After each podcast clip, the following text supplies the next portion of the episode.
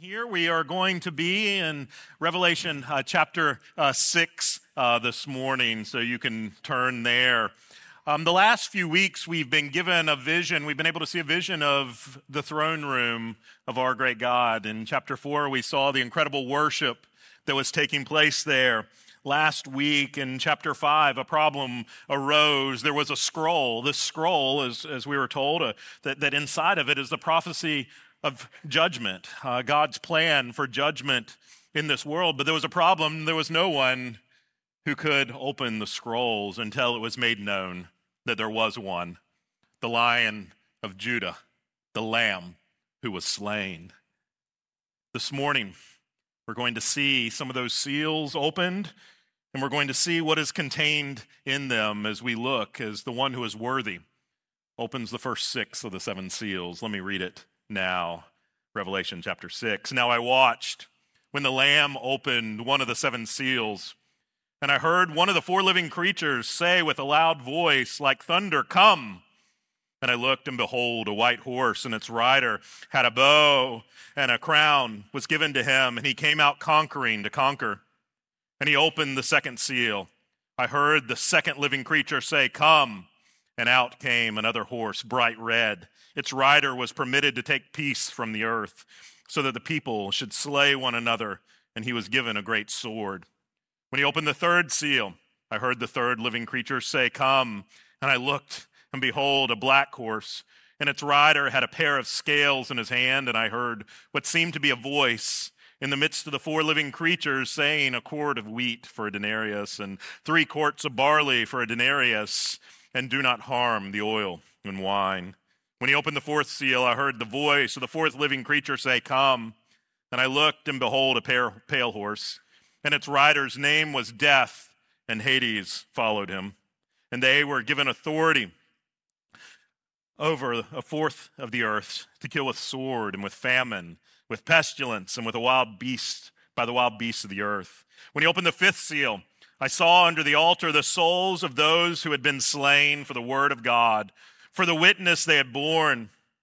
They cried out with a loud voice, O sovereign Lord, holy and true, how long before you will judge and avenge our blood on those who dwell on the earth? Then they were each given a white robe and told to rest a little longer, till the number of their fellow servants and their brothers should be complete, who were to be killed as they themselves had been. When he opened the sixth seal, I looked, and behold, there was a great earthquake. The sun became black as sackcloth, the moon became like blood, and the stars of the sky fell to the earth as the fig tree shed its winter fruit when shaken by a gale. The sky vanished like a scroll that is being rolled up, and even the mountains and the islands were removed from its place. Then the kings of the earth, the great ones, the generals, the rich, the powerful, and everyone, slave and free, hid themselves in the caves and among the rocks of the mountains, calling to the mountains and the rocks, Fall on us and hide us from the face of him who is seated on the throne, from the wrath of the Lamb. For the great day of wrath has come. Who can stand? Let's pray. Father, we need your help as we look to your word today. Would you help us to see our Savior, Jesus Christ? Would you help us to cling to him today as we hear words that are difficult to hear? Help us to trust in the one who rules, the one who reigns, the one who is seated on the throne. We pray in Jesus' name. Amen. I was looking um, just this week um, at a few headlines, not necessarily in the most popular of news media, but I'll just give you a few headlines, just things occurring within the last couple of weeks across the world. In Nigeria, Islamic extremists kill 15 Christians. In Pakistan, a Christian bicycle mechanic was sentenced to death for blasphemy for saying he only followed Jesus. In Nigeria, the terrorists killed more than 70 Christians. Christians in Uganda um, was att- where evangelists were attacked for preaching the gospel. Another pastor, after being beaten, was sent home to die after a severe beating. These are just a few stories just from the past couple of weeks. These are our brothers and sisters in Christ. What do we do with this? aren't we supposed to come to Christ and everything's better? How do we process this? The answer to these questions, I think, is very much at the heart of the book of Revelation, very much at the pastoral heart of this book that we've been looking to. The world that I just read about, this world of today, it's not very different than John's world whenever he penned the book of Revelation. Remember what he said back in chapter 1? How did he describe himself? He said he, he called himself your brother and partner in tribulation. That is the context into which John was writing a world in tribulation and suffering, and it's our context that we find ourselves today as well. And Jesus here, I think, is giving the answer as he gives this vision to John of these seals being opened. We're going to look at the first six of the seven seals today. First, let's think about those first four seals. And they're, they're very connected, aren't they? Because they all have horses, different colors, and they all have riders who are being sent out there. They're, they're meant to go together as a unit, I think. So, first, we have this white horse in verse 2 with its rider who has a bow and a crown and is sent out conquering to conquer in verse 2. Now, we want to know who is this rider, right? And, and many have said, oh, this rider, it must be Jesus going out to conquer, conquer the earth and spread the gospel. But it seems as though that's unlikely for a couple of reasons. First of all, these horses that we see in Revelation, they're very, very similar to very similar horses that we see in the book of Zechariah. Four horses there too, and there too, all four of these horses, they, they, they all four bring judgment, not just a couple of them. And then also, as we, we continue on in, in, in Revelation, we're going to see that these seven seals are actually parallel judgments to the seven trumpets that we're going to see in a few weeks, and then to the seven bowls, how these are actually parallel judgments um, that are taking place. And the first four in each case, the first four seals, the first four trumpets, the first four bowls, they, they, they all are units together. And in each of those other two cases, they're all about judgment, so we shouldn't expect that this one is different. So, what's up with this rider? I don't believe, it doesn't seem as though this rider is Jesus, but is instead the evil ones attempt to disguise himself, attempt to impersonate Jesus so that he can deceive believers. And so he's sent out to conquer. So we have this first one being sent out to conquer. The second one, this red horse in verse 4, what is it sent out to do? But to take peace from the earth, bloodshed, war. We see the second horse sent out. And then the third horse in verses 5 and 6. It may seem a little confusing at first, but the intent here is that he's bringing famine into the world. As the speaker speaks, what, he's, what, what the speaker is speaking about in the midst of the in the midst of living creatures is that all of these things, the barley, the wheat, have become incredibly expensive. They're, you can still get them, but they've come so incredibly expensive. And so we see this third horse sending famine. And then in the fourth horse, in verse 8, we see the rider is death and Hades. He's bringing death to the world, right? Through the sword, famine, pestilence, and wild beasts. What do we do with these four horses? It's really strange. And you, have probably heard at some point or another the four horses of the apocalypse, right? We, we've just met them. Here they are. What do we make of them? How, how do we know when they've come? Have they already come? Are they still to come in the future? Not too long ago, um, one of my old friends from back in, I think actually middle school days, uh, posted something about these four seals. And he said, I, I, I think I've come, I, I understand them now. And I think that they, these four seals, they're coming soon. And he started talking about a couple of them. He talks about the second seal. He says, just look at the world right now with Russia and war and bloodshed just, just on the curb. This, this could be it. This could be the second seal that's about to be opened. The third seal, just look at the hyperinflation going on today as things have become so expensive, as, as the wheat was becoming so expensive and the barley was becoming so expensive. With the fourth seal, he laid out some of them, and then, you know, my personal opinion is that this pestilence of this fourth horse will be a mutated version of this current disease that our world is struggling with. So he looked at our world today and he sees, I think I see all of these seals being opened. Is my friend right? My answer would be maybe sort of, but probably not for the reasons he thinks. Um, one commentator that we rely pretty heavily on as we're working through this series, uh, G.K. Beale, he says this. He says it's likely that these four judgments, these four seals, do refer to contemporary events, although it's difficult to know which ones John has in mind. But the meaning of these cannot be exhausted by an appeal to any precise historical event, but instead events throughout the age, their meaning is not linked exclusively to these particular events. Uh, for Revelation finds fulfillments in countless events across the ages. Here's the point.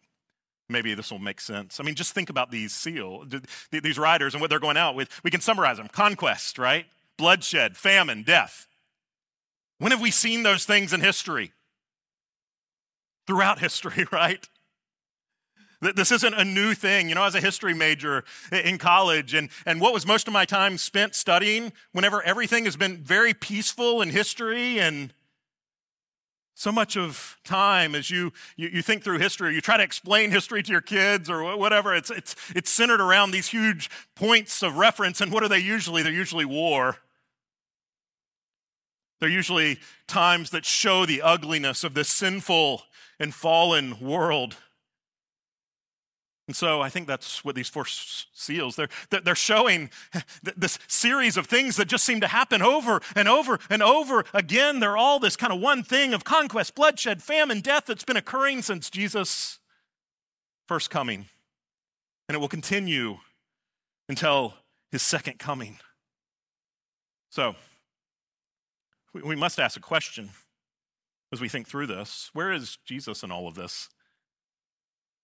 Okay, the suffering that's going on of these that we read in the, about in these first four seals. Where is Jesus in the midst of all of this? Where is God?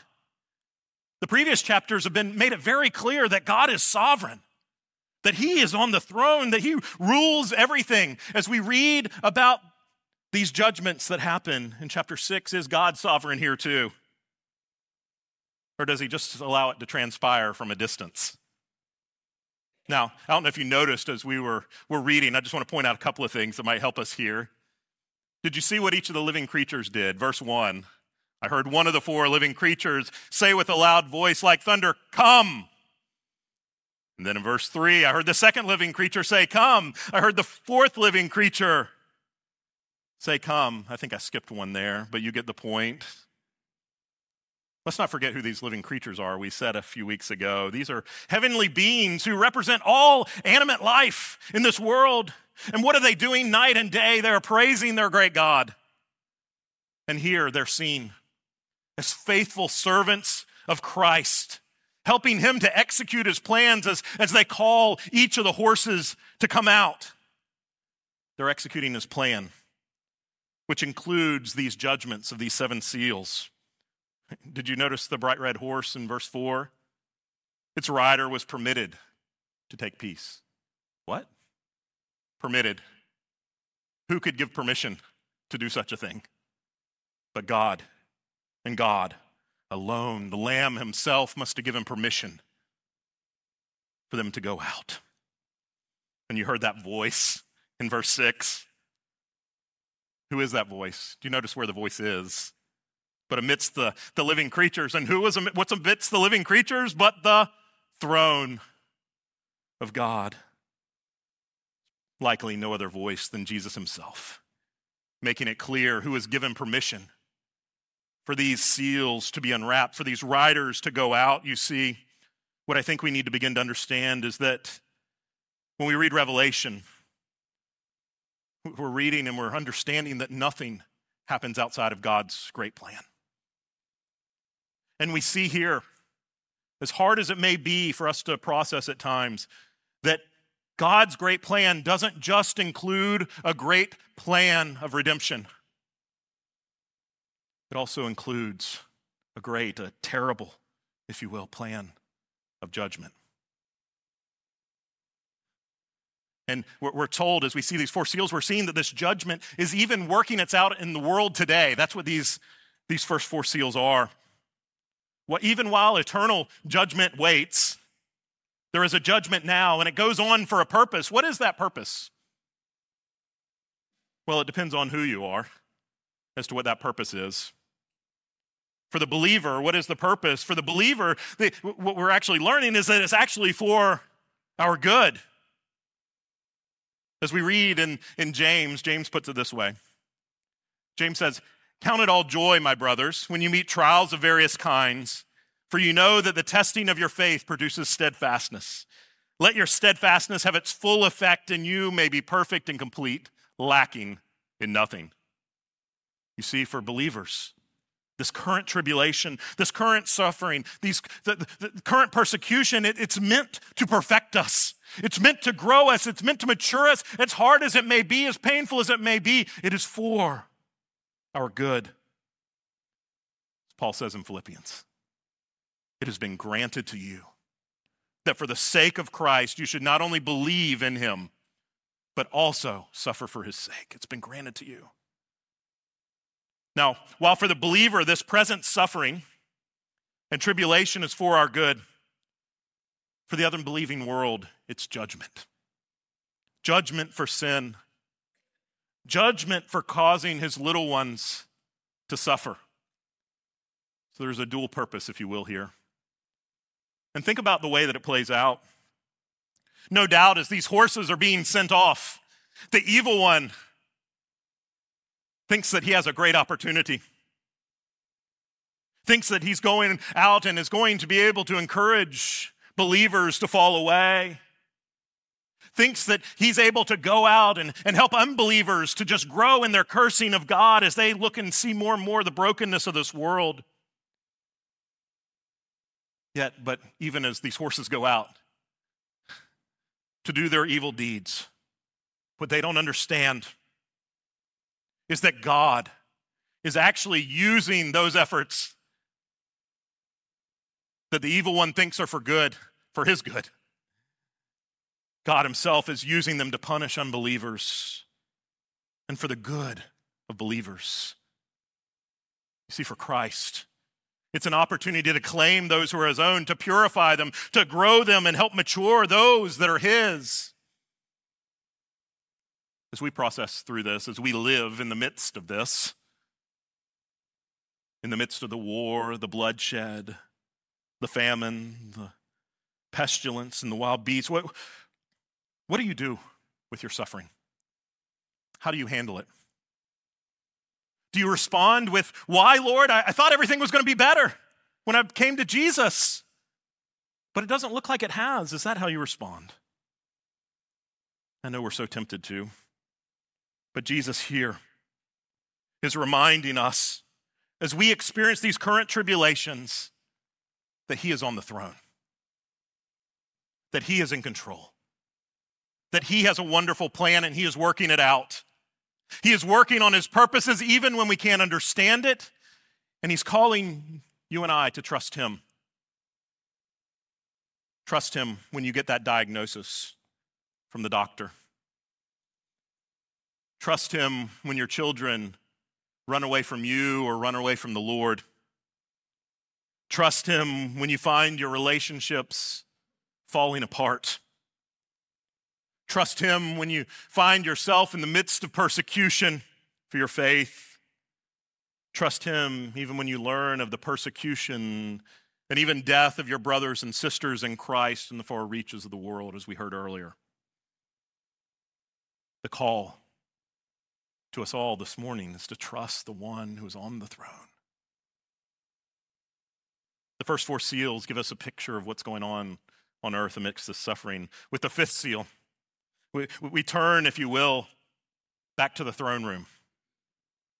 When I opened the fifth seal, I saw under the altar the souls of those who had been slain for the word of God and for the witness they had borne. Here we see believers who've given their life for Christ. Now, let's remember the book of Revelation is highly symbolic. It's likely that these souls aren't just those who have literally been martyred, but are in fact all believers who have suffered for their faith. All believers who have gone through these first four seals, if you will, which should in fact be all believers, right? Remember Jesus' words, Matthew 10 Whoever does not take his cross and follow me is not worthy of me. Whoever finds his life will lose it, and whoever loses his life for my sake will find it. And so the picture we have here is of the saints now in heaven, covered by the altar, protected by the sacrifice of Jesus. These are the saints who persevered, those who Jesus, as he spoke to the churches and he talked about the, the conquering that, that we need to do, they've conquered, they remain faithful amidst the various tribulations, and they now find themselves fully protected under that blood stained altar of the Lamb, the altar of the one who was slain. They no longer need to fear the approach of the evil one being sent out to deceive. You see, the saints here in this full protection of the throne room of God. They look and they see, they hear of these seals, they, they see history continuing to take place, knowing the persecution of the faithful just as they were persecuted, and they cry out. Verse 10 O sovereign Lord, O sovereign Lord, holy and true, how long before you will judge and avenge our blood on those who dwell on the earth, seeing the suffering of their brothers and sisters in Christ continue. They cry out and they say, When will it end? Is that not a cry for revenge? It's a cry for justice. It's a cry for true justice to come. We struggle a lot with justice in our world, don't we? We struggle with can there be true justice? It, it seems like everybody longs for true, true justice, right? But that true justice can't come without judgment. You see, I think there's a tendency in our world, and I think it's with us too, where either or both, actually, I think we tend to do both, which is ironic in and of itself, but we tend to get mad at God first because he's not relieving all the suffering in this world and he's not executing his justice in a way. And then as we hear words like we do this morning, we get mad at him for bringing justice into the world and bringing judgment. You can't have one without the other. Justice and judgment go together. We are a fickle people, aren't we? And it's because, let's understand why it is, it's because we can't understand, we can't see his plan. I mean, just imagine. Here are, are the souls of the martyr, and where are they? They're in the throne room itself, right? They find themselves in the throne room. And even in the throne room, they can't comprehend God's plan. They don't understand why.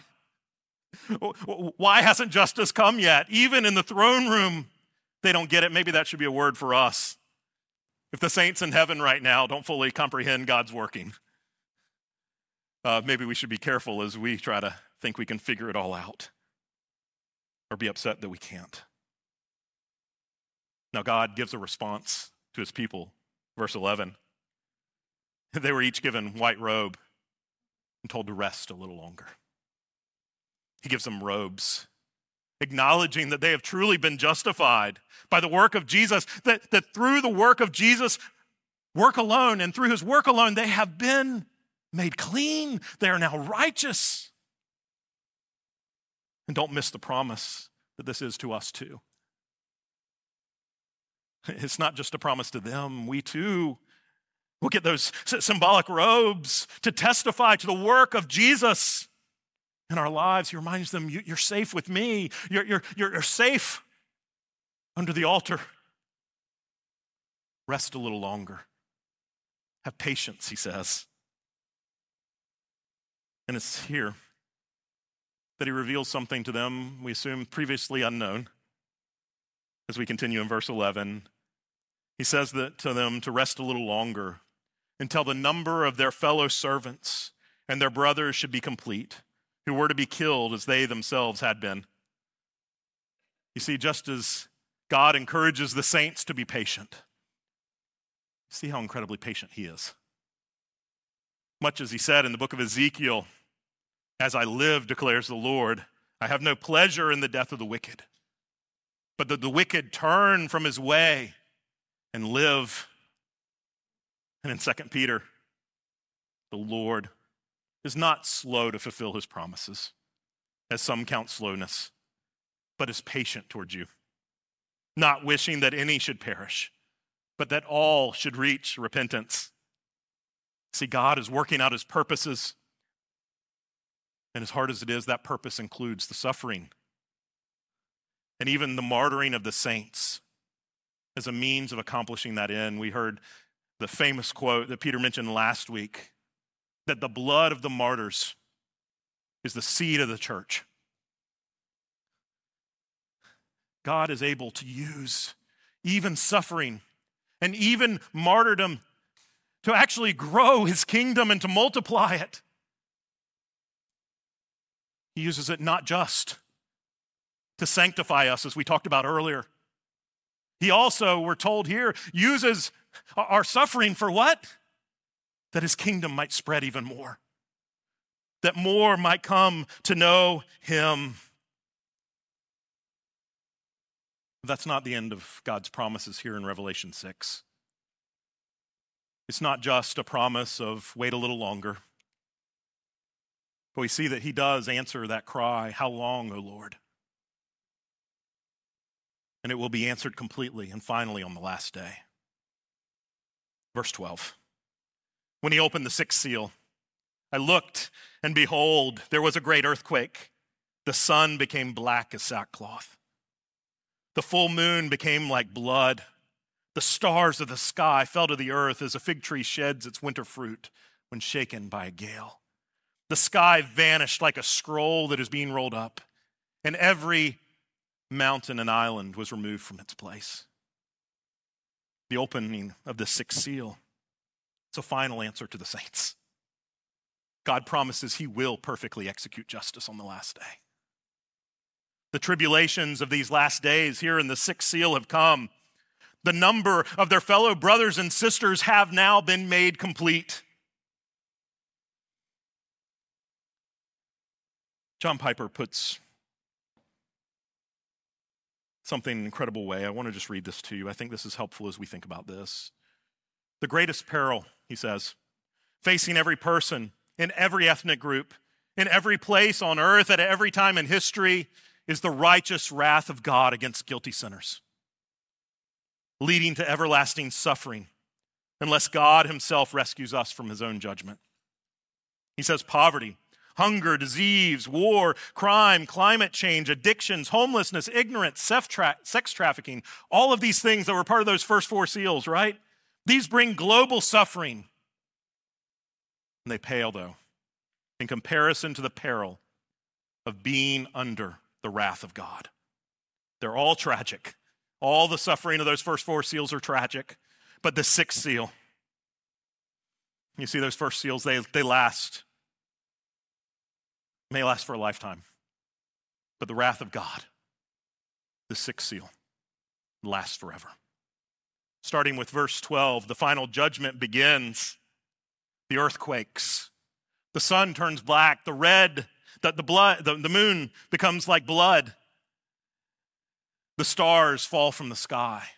The sky rolls up and is vanished. The mountains and islands are removed from their places. And it leads to one of the most heart wrenching moments in Scripture, I think. Verse 15 Then the kings of the earth, the great ones, the generals, the rich, the powerful, everyone, slave and free, hid themselves in the caves and among the rocks of the mountains, calling on the mountains and the rocks, Fall on us and hide us from the face of him who is seated on the throne and from the wrath of the Lamb. For the great day of their wrath has come. Who? Can stand. All those who don't know Jesus. In their desperation, we see them here calling out to the, the mountains, the rocks, Will you just hide us? It's like Adam and Eve hid in the garden, hiding from God. We see on the last day those who don't know Him hiding. What are they hiding from? They desperately want to hide from the face of Him who is seated on the throne from the wrath of the Lamb. How sad. How terrifying. That the one who came to save is now the one to be feared. And so it is for all those who don't believe on the last day. There will be no respite from the wrath of the Lamb, for the great day of their wrath has come. And none who are not in Christ will be able to stand on that day. This is difficult, isn't it? We don't like hearing this. I must ask, what is, is your response? What is your response to the great judgment we see here in Revelation chapter 6? What is your response to the wrath of the Lamb? Are you trying to hide behind rocks? Are you trying to hide from Him? Trying to cover yourself in some other way, thinking somehow you can hide from Him through your works, through being a good person, whatever it is? Are you hiding under the rocks? Or are you hiding under the altar?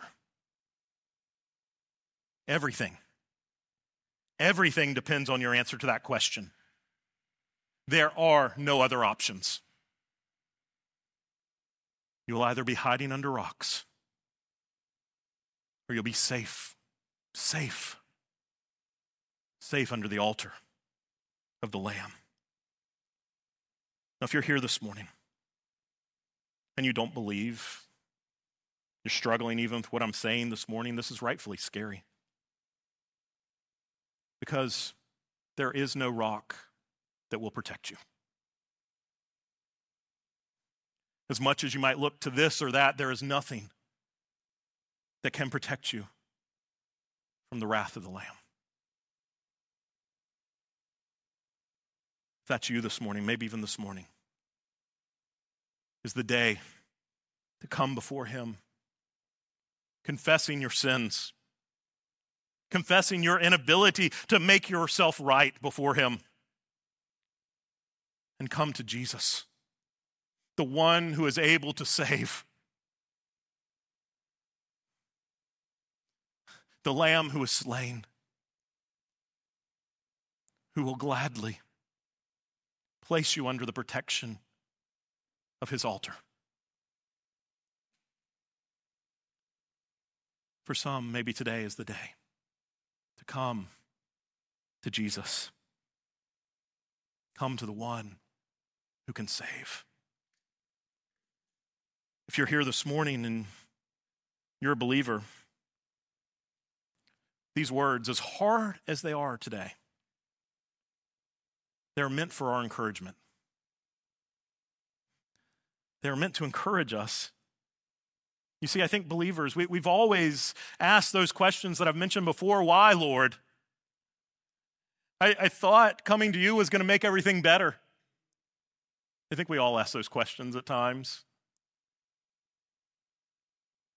And Jesus here is reminding us now, as he was then, that he's on the throne, that he is in control that He has a great and wonderful plan. And He's working it out. He's working out his, his purposes even when we can't understand it, even when we can't comprehend the whys. Take comfort, he says. Yes, you may need to suffer a little longer. You may need to suffer a little longer. But take comfort. The Lamb is on throne. As Paul said, 2 Corinthians 4, for this momentary affliction is preparing us, preparing for us an eternal weight of glory beyond all comparison. Do you know that to be true? All of these afflictions, all the sufferings, all the difficulties, all the sorrows, all the tears. For this light momentary affliction is preparing us for an eternal weight of glory beyond all comparison. Do you believe it? Let's pray. Father, we don't like to think of judgment.